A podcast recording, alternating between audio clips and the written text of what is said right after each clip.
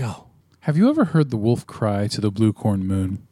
Or asked the grinning bobcat why he grinned? Well, that's because they just heard about these 13 things from Disney's Pocahontas. So thanks for giving us your time while we gobble these up. Number 13. Animators working on the film regarded it as being one of the hardest films ever produced by the studio. The complex color schemes, angular shapes, and facial expressions meant that the film was in production for five years. The hard work paid off, however.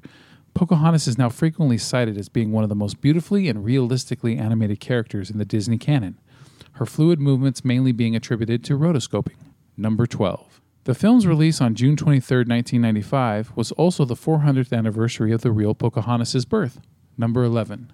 The Disney executives had all the secondary animal characters, such as Meeko and Flit, lose all of their dialogue in order to make the film a bit more serious. Number 10. The end credits song, If I Never Knew You, was cut after children and test audiences found it boring and the adults found it too depressing. At the time, it was almost fully animated, with the exception of color. The unfinished sequence was shown in ABC's 1997 airing of the film. For the 10th anniversary DVD release, the animation was completed and the song inserted back into the film, as well as a short reprise in the final scene. Number 9. Colors of the Wind was the first song written for this production and helped define the tone and direction of the film. Though this song features the word mountain in its verses, the real Pocahontas supposedly never saw any mountains in her lifetime. The Powhatans and the Potawatomis both resided in the Atlantic coastal region. Number 8. John Candy had provided a large amount of voice work into a character named Redfeather, a turkey, as Pocahontas' sidekick. However, after Candy's death in 1994, the concept was scrapped. Number 7. In real life, Pocahontas would have been more likely to be topless and likely covered in tribal tattoos, even her face. Number 6. Pocahontas is one of the few cartoon characters to be granted a proper photo spread in Harper's Bazaar. For the June 1995 edition, Gianni Versace, Marc Jacobs, Anna Sui, and Isaac Mizrahi all designed special outfits for her, which were then drawn by Disney animators for the magazine. Number 5. Upon its initial release, then studio head Jeffrey Katzenberg regarded Pocahontas as a more prestigious project than The Lion King, and even believed that it had a chance of earning an Academy Award nomination for Best Picture, following in the steps of Beauty and the Beast.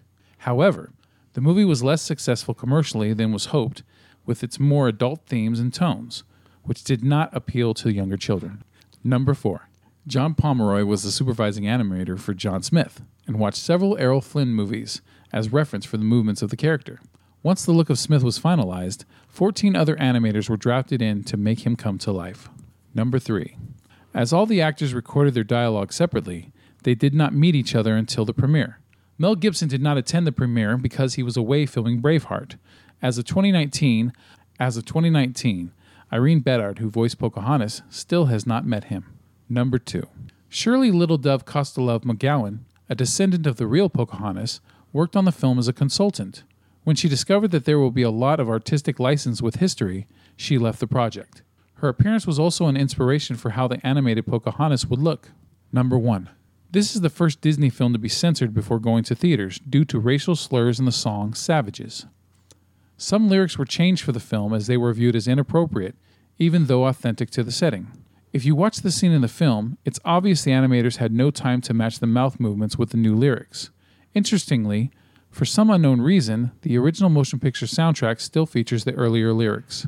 And that is the 13 things that you probably didn't know about Disney's Pocahontas. Thank you for listening.